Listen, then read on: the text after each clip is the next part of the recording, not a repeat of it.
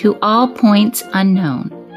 You are tuned in to the broadcast of Outpost 127, sending out an encouraging message on these airwaves to you, the sojourner, the misfit, and the wanderer, standing firm side by side for the faith of the gospel.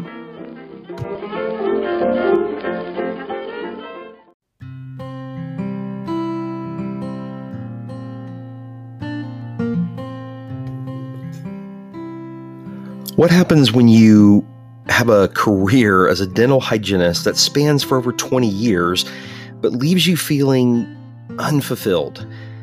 Perhaps you seek the wisdom of your pastor, and perhaps your pastor tells you that God has something greater for you. Well, that's the story of my next guest, Amy Jo Hush. Now, while I haven't known Amy Jo very long, her energy and desire to serve others around her are contagious and I wanted to learn more about her story. So enjoy this interview with Amy Jo Hush as she talks about a surprising journey to find her greater calling.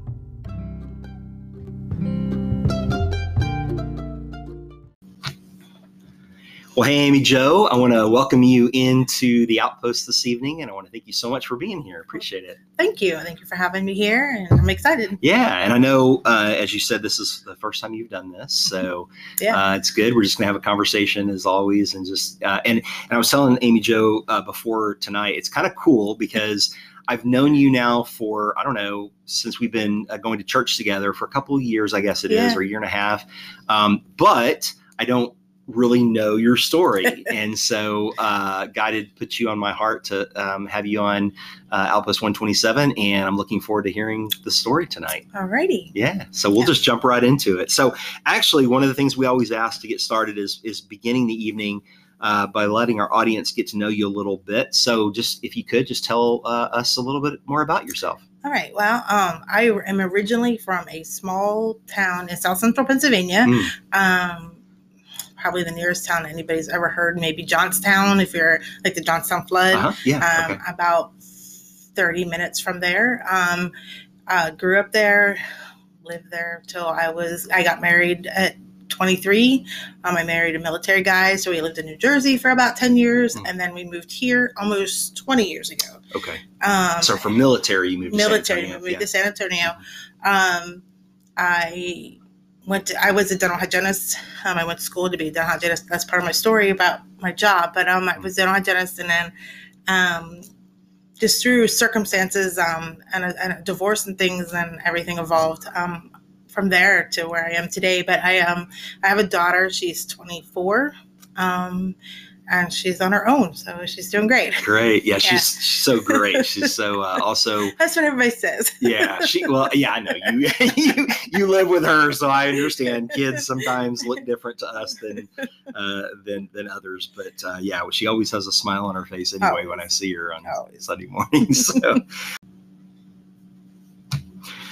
Okay, so um, I know that your background you just mentioned as uh, was a dental hygienist, but you're currently working at the State Supported Living Center. Um, and can you tell us a little more about that mission of the center and maybe what your role is there? Sure. Um, so I work at the San Antonio State Supported Living Center. It is one of 13 facilities in the state of Texas that houses um, individuals with intellectual disabilities. Mm. So they they reside there. Um, they get all their services like their dental, their me- medical, psychology, psychiatry, um, training. And the, the mission of the um, facility uh, is to prepare them so that they could live in the community in what would be quote unquote a less restrictive setting. Um, and so we do trainings, we do a lot of behavioral um, coping skills, things like that, um, to help these individuals be able to go out and, and work in the community, mm-hmm. um, live in the community, whether that would look like uh, in a group home or a foster home, or um, we've even had a few go out and live in an apartment on their own okay. and wow. they get a job and they and they do all those things and so it's really to be a short-term facility it's mm. not supposed to be something where they live there for a long-term thing um, but what's, what's the average length of time usually well um, we just had a, a, girl actually she left today to give and she was there two years mm. um, but then we've had some there that are there from the beginning of time when they started in the, in the early 80s. So it depends on on really on on what supports are out in the community Ah, and what we can find for them. Um, the particular caseload that I have, because I am a case manager, they are usually more m- medically fragile. So they have G tubes or feeding tubes. They have um, trachs and things of that nature. So it's hard to find supports for them in the community. So they are more long term there.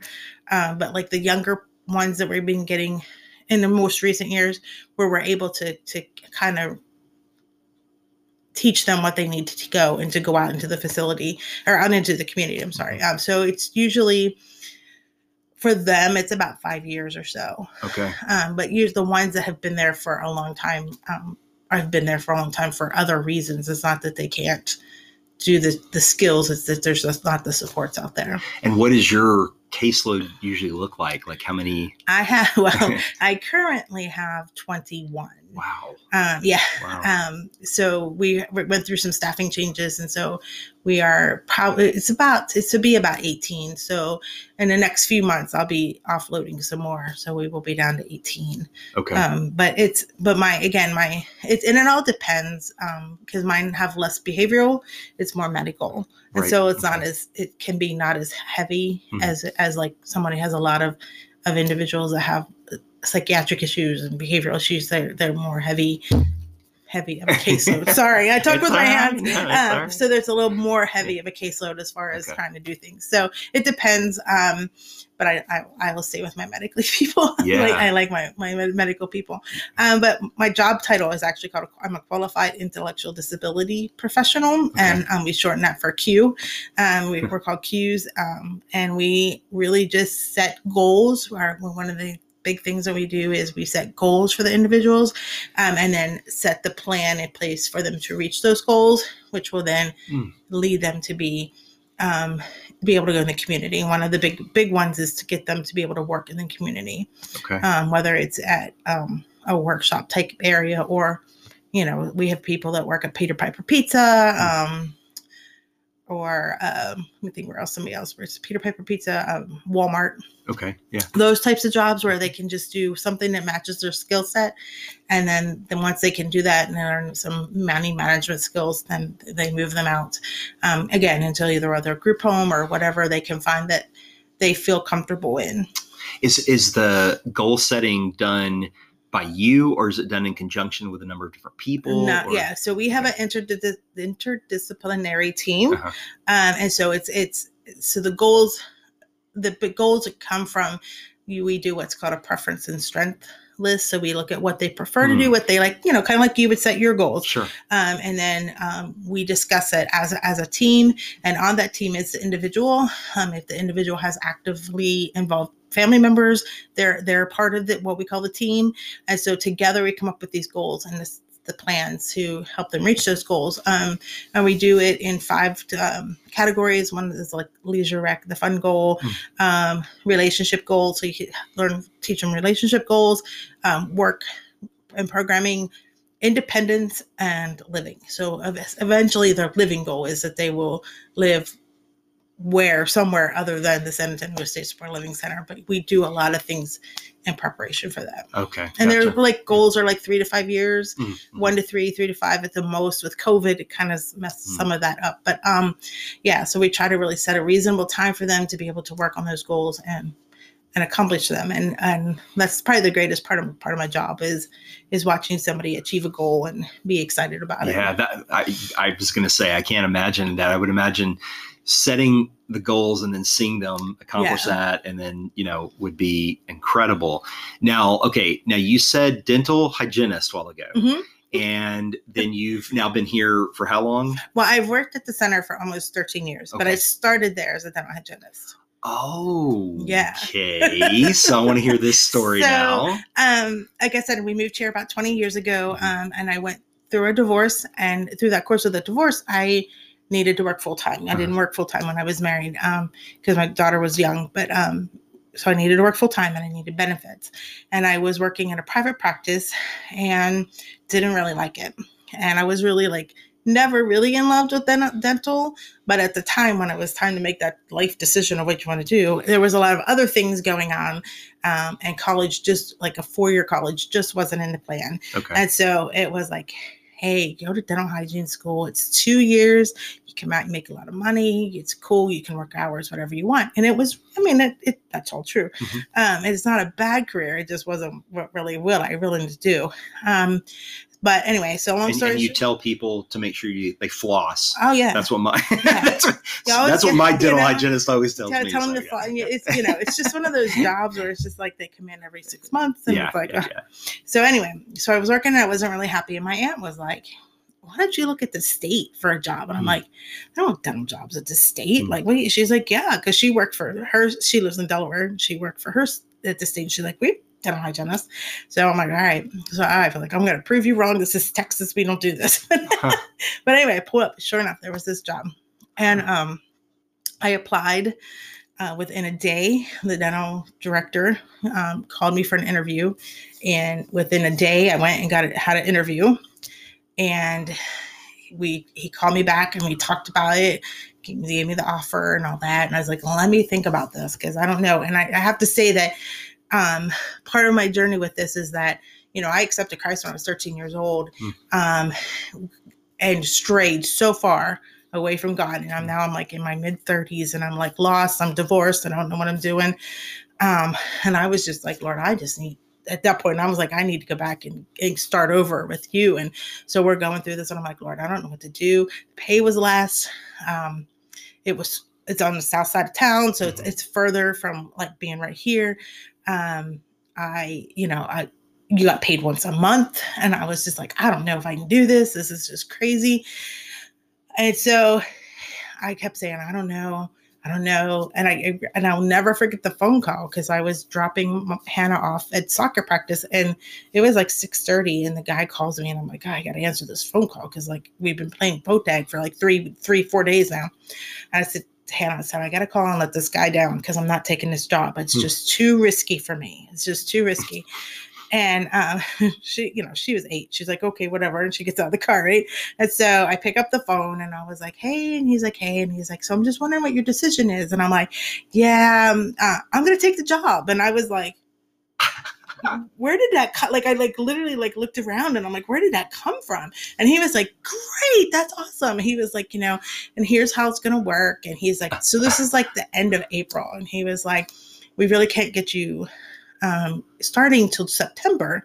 And I was like, oh, okay. And he was like, so you have time to kind of figure all this other stuff out. Because what happened was um, the facility did not have a dental clinic at the time on, on the campus. They went to the state hospital, which Hmm. was adjacent to where, where we were. Um, but through some things, they have mandated that they had to have a clinic. Well, they didn't have a clinic, so they didn't have anything. So they really didn't have anything for me to do. So there was no point until the clinic opened, and they were projecting that to be Sep- September. And I was like, okay, that's cool. I can get through the summer, you know, whatever. So, like three days later, he's calling. He's like, hey, you have 30 days of training you got to do. So, can you start August 1st? And, I- and then I was like, 30 days of training? What am I getting into? Right? Like, this is like, I know what I'm doing. I've done this for 20 years. Uh-huh. And he was like, no, it's with the facility. Like, you Mm. have to go through their training. I'm like, okay. I knew August 1st. Like, I still have, you know, a couple months. A couple days later, he he called me back and he was like, can you start the 1st of July? And I was like, sure. Like, I mean, I'm like, I have no plans for life or anything right now. Like, sure. He's like, because I'm taking a vacation in August and I we need somebody to be here to cover Mhm. because we have to have these dental things. And and he said, in, in all reality, I need your input because like we really built this clinic from the ground up. He's like, I don't really have what you would want on the hygiene side of it because a lot of people don't understand dentistry is dentistry and then there's hygiene and it's like Oh, okay. two separate things. Like Hmm. I use totally different instruments. I have total different supplies and all that stuff. And he's like, I really don't know what that how to do that. And I'm like, okay. So then like another week I think went by because right now we're like mid-May and he's like, Can you start June 1st? Because I just want you over here to help me because I just I'm just need to do this. And I was like, sure. so um, in a two weeks amount of time, I went from Holy like smoke. yeah. I started June 1st. Uh-huh. I went through the 30 days of training. I did some training um, at the hospital to to learn, you know, the, the individuals and learn how things are. It's different. They're in they're in wheelchairs. They're Mhm. they the wheelchairs sometimes don't tilt the way you need them to be. You know, all those types of things. Um, it was a whole. It was a the largest learning curve I've ever had in my life. And Hmm. so we I worked with them for a little bit, and then we started setting up the stuff for the clinic and ordering supplies and um, setting up charts. And I mean, I was like, I had an administrative side of it. It wasn't just all clinical. So it was like a great learning curve. And like, I sat and I would read everybody. At that time, we had 380 some individuals on campus, and I read everybody's medical history. And if I didn't understand what something, I Googled it because I didn't know, or I would ask somebody because I, I wanted to know as much as I could about these people because I needed to treat them and I needed to know how to do it Hmm. properly. So through all of that, like I just said, I asked God to do it and he did it, right? Wow. And um and I immediately fell in love with the population. And that was just like my thing. Like I was like, oh my gosh, these people are like the greatest. This is Hmm. this is the best. And um, I did a lot of on hands in the training staff, like learning how teaching them how to brush somebody else's teeth. It was just like all of this stuff that was new and different. And it was exciting. And it was great. Um, seven years later, I'm but I'm still not in love with doing like it was still wasn't Uh-huh, like uh-huh. dentistry. But the longer I was on the facility and I learned about the different things that were going on above and beyond my little dental clinic bubble, um, I was like, this is really cool. They're really doing things with these people. Like you can really change their lives. You can make them, you know, Hmm. something meaningful for these people that are, are essentially institutionalized, you Yeah, know yeah. let's make something out of them and so um so it was just i just wasn't happy and i Yeah. knew i wasn't happy but i but i didn't know what to do about it and so um and then i had some other conf- conflicting things that occurred in the in the um in the dental clinic personnel wise personalities just didn't match and it was really getting stressful and the pastor before us or before Justin, Pastor Doug, um, he had been counseling me all these years on getting through all the hard things in life and trying to get resettled and restructured in life and doing things. And he kept telling me for a long time that you there's something greater out there for you, Hmm. And you need to go back to school. And I'm like, I can't go back to school. I'm I'm a single mom. Hmm, Like I don't I don't have the money. I don't have the time to go back to school and get a degree. I'd already gotten my bachelor's degree, and I had gotten my bachelor's degree in like organizational communications because I just really was at that point when I started that was I wanted to teach. I wanted to go be a teacher Okay. so I could be home with my daughter and all that stuff. Um, and, and I got that, got that, but it, then it just never materialized because of other things. But um, he could, but Doug kept saying, just go back to school, just go back to school. And I'm like, I can't go back to school. I can't go back to school. Like I just kept fighting it the whole time.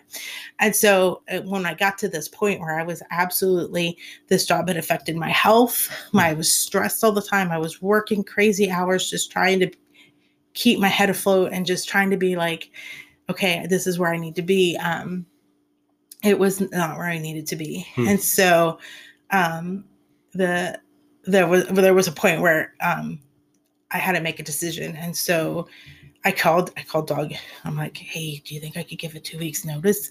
And he was like, Hey, do you have another job lined up? And I'm like, no. and he was like, then no. Yeah. Um, see if they'll take a 30 day notice. Mhm. And so I went in and I talked to the medical director. And I'm like, hey, can I, I, I just got to get out. Can I have a third, give you guys a 30 day notice? I'll write one out by end of the day, but I got to get out of here. I can't, I can't do this anymore. And he's like, I'll take your 30 day notice. And I said, okay. So here I am. Hmm. Um, at the close to closer to 40 than my 30s. Um, my daughter's a freshman in college, and I just essentially quit my job with nothing, Hmm. like you know, Hmm. nothing Mhm. lined up. And so, you know, I'm like just calling HR. I'm trying to figure all this out.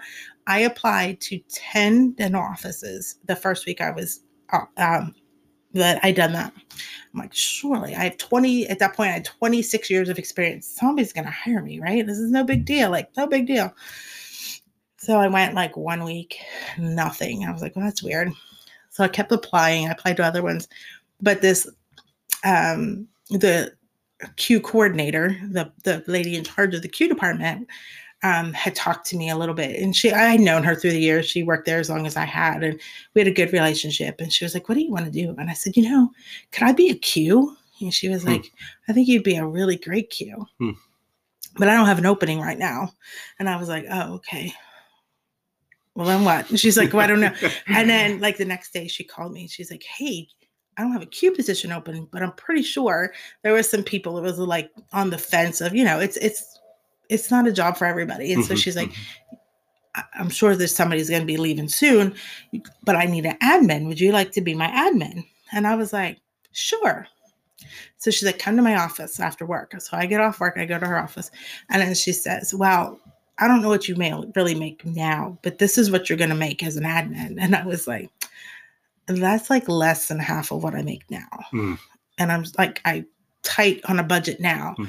I don't know how I can live on that. And she was like, Well, I'll try and I'll work with with the money lady at the at the office and see what we can do. So let me think about it.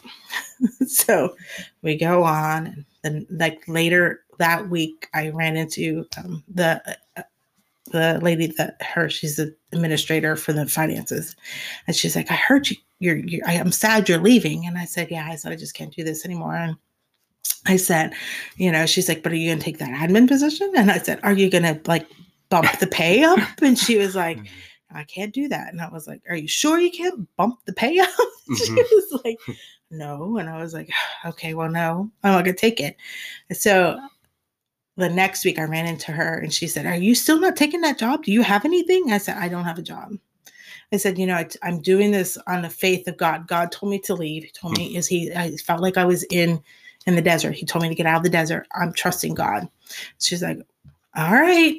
So I actually did fill out the paperwork. I applied. I did an interview just in case, Yeah, you know, yeah. could be just a temporary thing. I could get through to find something better. Um, but on the 29th day, oh, she finally, I saw her another time and, and she was like, you know, you're, you're like the guy in the flood where they send the boat and they send, you know, the ladder and then the helicopter. She said, you're about to the helicopter. And I said, I am. I am at the helicopter. So on the 29th day, I accepted the job because I had nothing else. Sure. So I took the job. Um, and Huh. um, I was like, okay, this is, I'm going to do this. And it was great. It was like actually refreshing because Mm. it was so much different. The pressure was so much less. And it was just one of those things where like I could go in, I did my job, and it was nothing, you know, um, that big of a deal. So, um, I don't know. I was a, I was an admin for like a couple months, and sure enough, a Q quit Hmm. left. And so, in the meantime, we went from being under the DADS this was what is the Department of Aging and Disabilities umbrella to under the HHS of Health and Human Services umbrella. Okay. Well, their initial criteria are different, and so my bachelor's degree did not qualify me to be a Q.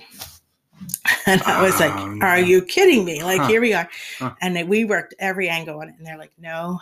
And so I go back to Pastor, and I was like, I, I can't be a Q. And he said, No, you can be a Q. You need to go get your degree. And so I was like, Okay, I don't have an excuse anymore because my daughter's, you know, in Houston. And, you Mhm. know, so I applied and I got into grad school at Grand Canyon University. Um, and I, um, it took me two years in the midst of like COVID ish. Um, and I got my master's Hmm, degree in hmm. mental health and wellness and um, with uh, family dynamics and, and public administration. Um, and I worked as an admin for two and a half years at half the pay of what I earned as um, as as a hygienist. Wow. Um, and I never missed a bill. Hmm.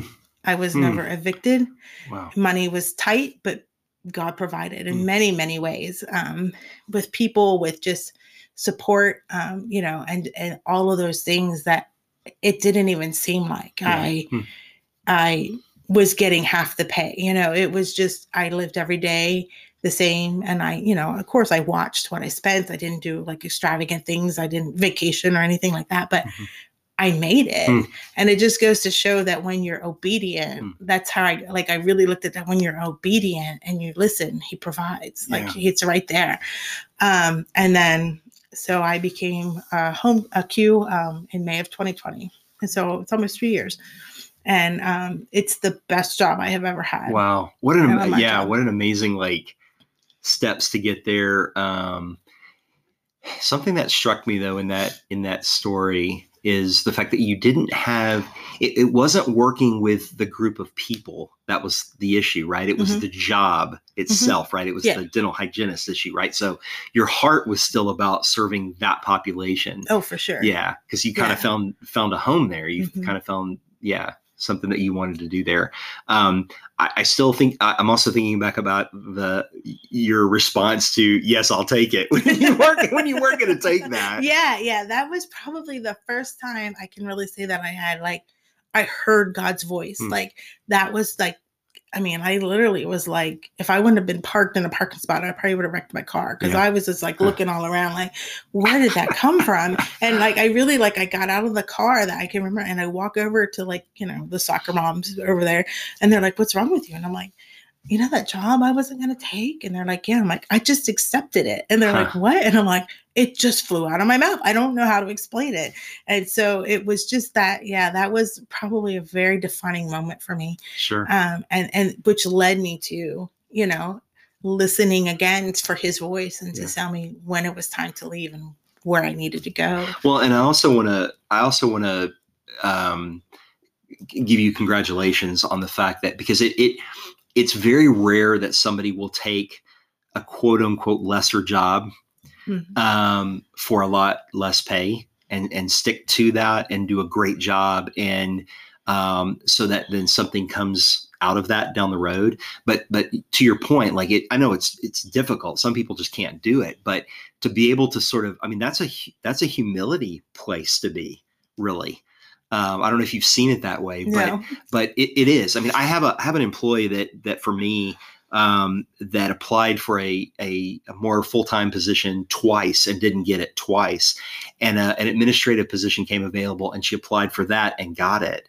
and has worked in that position for for two years and just got a promotion to a bigger position, right? Mhm. And one of the things I told her was it it takes a really special person to um, agree to do something like that for a bigger purpose, for a bigger goal, for for a bigger mission. Mhm. Um, and and she's about that too, and so are you. So I just want to encourage you with that because um, and, and and let people know that sometimes that's what it takes, yeah. uh, even though it's not the easiest to do it, sometimes. it wasn't, and but yet there was such a peace in Mm. me, and it was such just Mm, and actually i don't know it's probably been probably around christmas time i was in the administration building and the administrator that was telling me to get on the helicopter she said to me um, you know i i i thought you were an excellent dental hygienist and you did great things over there. She said but your true calling was for you to be a Q and you're doing a phenomenal job. And I thank you for Wow.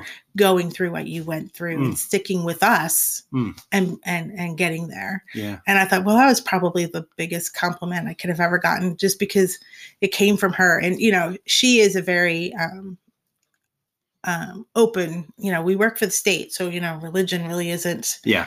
Right. to be spoken of but Mhm. um she's very much we'll talk about her faith and she uh, and she's actually worked there for 55 years i think at this oh point goodness. Wow. um, and she Wow. says this is my mission in life and i will stop when god tells me to stop so she's very much about that she's very open about it um, she's encourages us even us to be open about where we stand and and do those things and so it's kind of encouraging to hear it from someone like her as well Yeah. but no i never really looked at it as like a humility thing i looked at it it was a survival Yeah. um, Yeah. and just put it out there that he was going to provide and he provided with with people Mm. um, you know my the church the people from the church um, were so supportive and so encouraging and you know helped in many ways that they probably don't really know they helped um, and we'll, we're going to talk about the hunt family in a little bit but Yeah. um, though they were the biggest probably people that um, just kept encouraging me and doing things to help me realize that this was where I needed to be.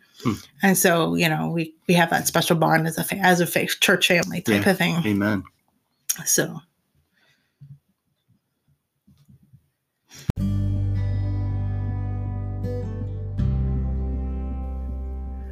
Well, I'm sure it's evident to you um, the heart and the passion that Amy Jo has in serving some of the most vulnerable in our community. And while many might have stopped there, Amy Jo got involved in even a bigger issue the foster care crisis. Listen closely at how God is using Amy Jo's journey to serve some of the least of these. And I encourage you to pray about how and where God might desire to use you as well.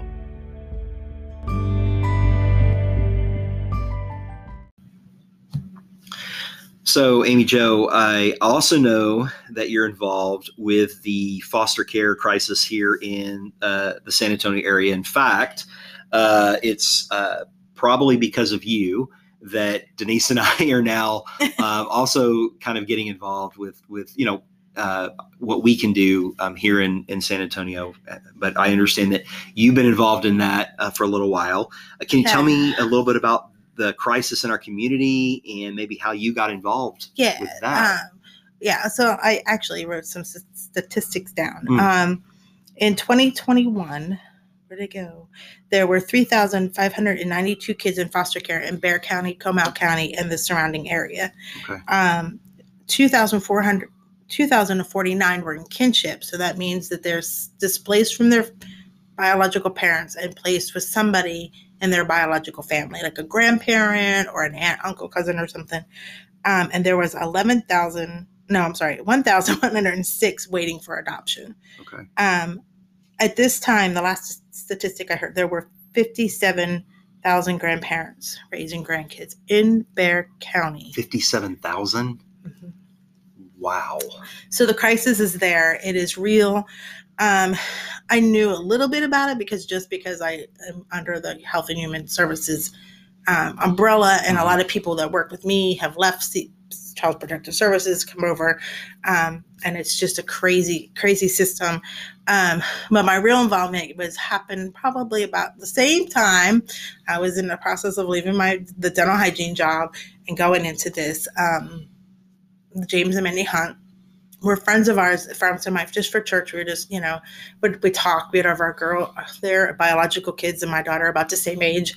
Um, but they kind of like was like amazed with my story, and and I Mandy was had gone through some health issues, and I was helping her with that, and then um, she got over those and they were like, we're going to, we want to foster to adopt. And I'm like, oh, and I don't want to tell too much of their story because I hmm. know yeah. James is going to be on James later. Be, yeah. So anyway, um, so when they went into the foster program, they did, they needed what's called a respite caregiver. And so you, it's somebody that if they are going to go out for dinner or whatever and they don't want to take the foster kids you have to go through classes to be able to be certified to to watch the kids you know and they do ah, background okay. checks and all that stuff mm-hmm. so you know you're they're not you're not putting the kids in more danger because of the you know they're already traumatized and all that stuff so i took the classes um, and then another couple at the church they decided to foster and so i became their respite um, uh, family person and sometimes i would have four kids at a time and i'm like what am i doing and they were all under the age of two and i'm like wait a minute my kid wow. is in, in college mm. like what am i doing but anyway mm. it was fun um, but the other the other couple they were like you know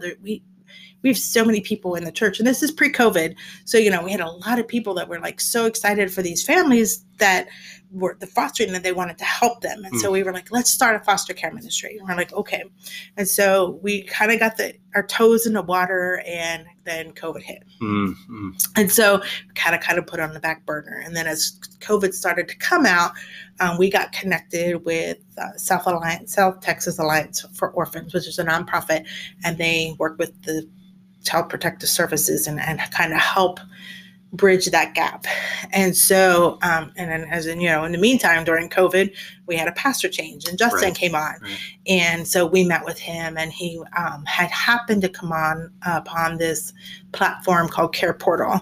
And Care Portal is a, um, a, a, platform where if a case worker from CPS has a, a family and they're in need of a car seat or a bed or clothes or diapers or whatever it is that that family needs to get hit the ground running with that foster child that's been placed in their care um, and they don't have the means right away to do it they put it on the care portal and there are churches that um, are on the platform and so we get sh- shot the email says this is the need can we fulfill it? And then you go in and so it's kind of just kind of like a segue between cps and the churches and so um, it was actually being piloted here in san antonio when justin found it and mm. so we again and it was through the, alliance and so um, we went to the training and we started um, and there were nine churches in san antonio that were only nine churches mm-hmm. in San Antonio that were doing it. Um, and so we've served many families. I don't even know how many we've done. Um, guess and it's it's growing. Um, there's more churches. I can't remember when I went to the last meeting. I think it's like 40 some churches in San Antonio, which still isn't when you look at the numbers that are in need to the number of what churches are and we're providing for them. Um, but it's really to help also build a relationship with that family. Mm um, and and and kind of bring a little bit of Jesus to them. Yeah, um, sure. Some of them are receptive to that, some of them aren't, and so it's just really trying to build those relationships, helping them, and um, providing for people that are you know they're trying to serve as well, and so we're just that support system for that service. Yeah, that's that's amazing. A- again, let's let's think about this for a second, right? Like, you know, had you moved on to another dental hygienist job at maybe a private practice or something away from where you are now, right? You probably wouldn't have been introduced to uh, the people coming from Child Protective Services that sort of talk to you about the foster care issues, right? right? right. And yeah. and you know think about how to t- all those things t- yeah. God is using to tie all those things together, right, yeah. in your life. Um, and and already you you uh, have a heart for uh, the clients at, at, at the, the, center where you're working, and now it expands into into another area. And you know, then then you, I think, helped you and and um, uh, Justin, Pastor Justin, probably brought the alliance to to the church, mm-hmm, yeah. and had them talk. And so you know, we were in the crowd and heard that, and um, I connected to the gentleman with the gentleman that was talking, who was a, a good friend of another really good friend of mine who's oh, really? on the board, uh, Mike Sharrow, who's on the board of yes. the Alliance. Yeah. So Mike, Mike, and I go way back um, to um, uh, uh, when he moved to San Antonio. Him and Jackie, his wife, were part of our church here, and um, and so um, then I get an invitation from Mike to come to their uh, fundraising mm-hmm. uh, uh, evening, and I go to the fundraising evening and learn more about the alliance. And so yeah, yeah, it's, it, like, it's pretty cool how God yeah, like yeah. makes those connections, right? Yeah, yeah. So, um, yeah, and we're just still trying. We know we're it's it's still a struggle a little bit. You know, it's it's it's we're not I'm not we're not as responsive as I'd like to be at this point, but um, again, my workload's getting better so we can have more time to do that. The other part of the of the that they're starting, the alliance is starting, is um, caseworker support. So oh, that's um, right. Yeah. we own it we don't own a team. We have a team, um, and that we can. They will either have their quarterly meetings at the church, um, mm-hmm. or we can. What we're really working on um, is to do a care package a month for them, and so they can have like snacks in the car, or water in the car, or coloring books and crayons in the car. So when they do have to take a, a child out of their environment in their home or mm-hmm. something, there's something there to soothe the child and to give them. Some of them may not have been eaten, so have eaten whatever. Right. So they, you know, do that whole give them a snack, give them water, give them something to be a comfort toy or something for them to have in the car while they're in transition because hmm. I'm sure it's it's very traumatic to them. So. Yeah, I the story that they told um, was was pretty heartbreaking about. Uh, when the kids move on and all they have is the, garbage yeah, bag. the garbage mm-hmm. bag. Yeah, that was yeah. Yeah, and I've a, seen that. I mean, yeah. I've seen it with with the with the when they brought their children when they would get their kids, and it was it's unreal. Yeah. It's unreal. Hmm. Um, well, it's it's pretty obvious, and I this is you know kind of thinking about the connection between all of these things. Um, it's pretty obvious that your work um, revolves what a lot of people might say serving the least of these. Um, you serve um, the, the, the folks that you uh, serve and take take, take care of and, and help get placed in the community and with jobs and those kinds of things uh, in your sort of nine to five job every day, right? And then you know all the spare time that you have. then, then you're yeah. helping with the the, the uh, foster crisis yes, in, in, yes. in, the county. So that's pretty amazing. Uh, but can can you tell tell us a little bit about what is the maybe the toughest part uh, for you of doing this kind of work?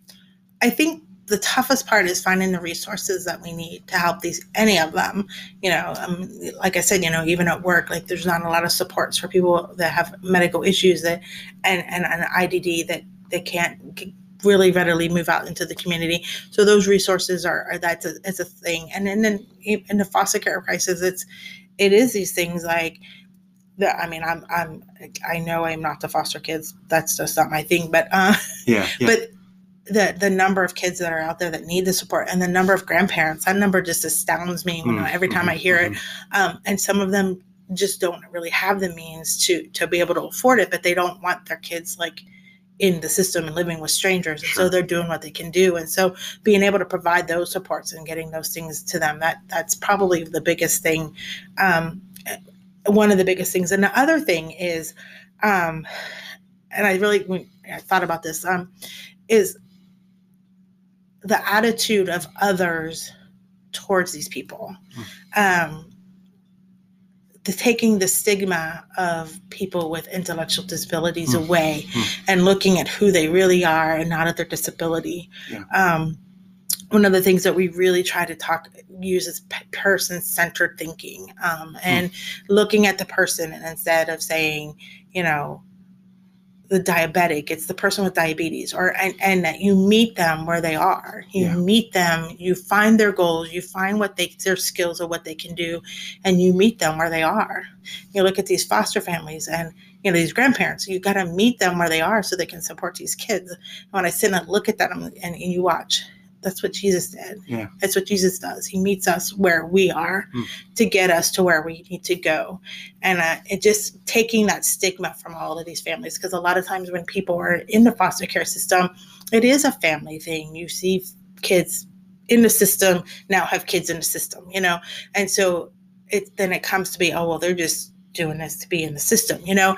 And I don't think it's really that. I think there's bigger root issues that need to be addressed. And so the same thing with with these uh, people that you know a lot of the individuals that are at the facility have family members they just can't take care of them yeah yeah for whatever reason sure. so you got to meet that family member and that individual at their mm. need and where they are and that's just hard sometimes to get others that don't see that to see that it's a human dignity issue mm-hmm. right yeah does it weigh on you sometimes mm-hmm. sometimes it does um especially with the foster system because really at work everybody has that same heart and sees that mm. same thing. Um, and when and so everybody struggles with that part of it. Um, is in the community part that you know i don't do a whole lot of the community transition with those individuals. That's, that's a whole other department. Um, but you see it. You can see it you know and when they go out or when you take them out and sometimes they get looks when they're in the in the restaurant you know they it's, it's just human nature i guess yeah, of some yeah. people um, but i think more so it bothers me with the foster system because you don't know their whole story mm. and that's where it's just saddens me sometimes that people are just like no i, I don't want to be a part of that because they just brought it on themselves they yeah. make those choices they do those things but yet you don't know the real reason sure did did you ever think you'd be doing this kind of work? Oh no, never. And foster care was never like in my vocabulary ever until it came to the church. Yeah, and it was a part of a part of our church and, yeah. and that. So well, it's uh, interesting that you you bring up our church right before um, our interview tonight. I was thinking about you, and I was thinking about what our um, what Pastor Justin's new mission statement for, you know for the church is, I right? and God's family pursuing God's kingdom in San Antonio as it is in heaven. And everything you have just said tonight meets God's family pursuing God's kingdom in San Antonio as it is in heaven, um, serving uh, the people of our community in that way. And and really, what Outpost 127 does is it exists to tell the stories of, of those who see their vocation as a gospel mission, right? And so not everybody sees it that way. Right. Not everybody um, sees their vocation that way, and for, for various reasons. But I'm convinced uh, that every vocation as a Christ follower, we have an opportunity to um, be have it be a gospel mission. Um, we just need to see the importance of what God is doing mm-hmm. in that yeah, in yeah. that work, right? So for for those that may be listening that are struggling seeing their work that way, do you have any encouragement that you would like to maybe give them or leave them with? I just think, um, um, you know, I and I sit back and I talked about my story and I look at it from beginning to end. I never thought dental was like, you know, how do I bring Christ into dental? I probably really didn't because I personally didn't have that closeness to Jesus, mm-hmm. but as I do now, but as he stepped forward and he took the lead and I followed, um, you find that. And, you know, you just gotta that's i mean it's hard it's easy to say hard to do is to just really turn towards him and and look for that and don't give up hope because it doesn't matter what you do you know if you're a housekeeper you know we have on on our facility it i mean it is from i mean housekeepers to to administration you know there's a wide range of people that work there i mean um, the direct, direct care staff there's hundreds of them that day in and day out work with these individuals and um, you know there's hab there's all sorts of people and we all have the same mission mm. I mean, even the housekeepers will come in and, and they make somebody's day, or, you know, the, the director will come and, and, you know, yesterday, the, the, yesterday they barbecued for the young lady that was transitioning today and it was the director the assistant director of the facility. It, it's just all that we all have that same desire and whether we all follow jesus or not there's enough people there i think that do that give that off that that presence of him. Yeah. And so you just got to really focus on that. And, you know, speaking of Justin and his mission and the little thing that the blessing that he says at the end of, mm-hmm. you know, I read that every morning before I go to work because that's where I want to be. Yeah. And I just think that that's where you need to, it's, it's all in him. Yeah. Amen. Amy Jo, what an absolute honor uh, it is to hear the story tonight. Like I said, I did not really know a whole lot of, of, of this. Um, and it's always great to just hear a story kind of for the first time and then think about just how God is weaving it all together and, yeah. and, just being amazing in it. So thank you for sharing. I hope uh, this encourages you to even even be bolder to share it with other people. And uh, I, I, hope that uh, anybody who's listening uh, to this and, and it, it, impacts them and allows God to uh, yeah. help them to be more um, gospel centered in the work that they're doing out there. Yeah. Well, thank you. It was yeah. fun. Yeah, good. Thank you so much. Yes.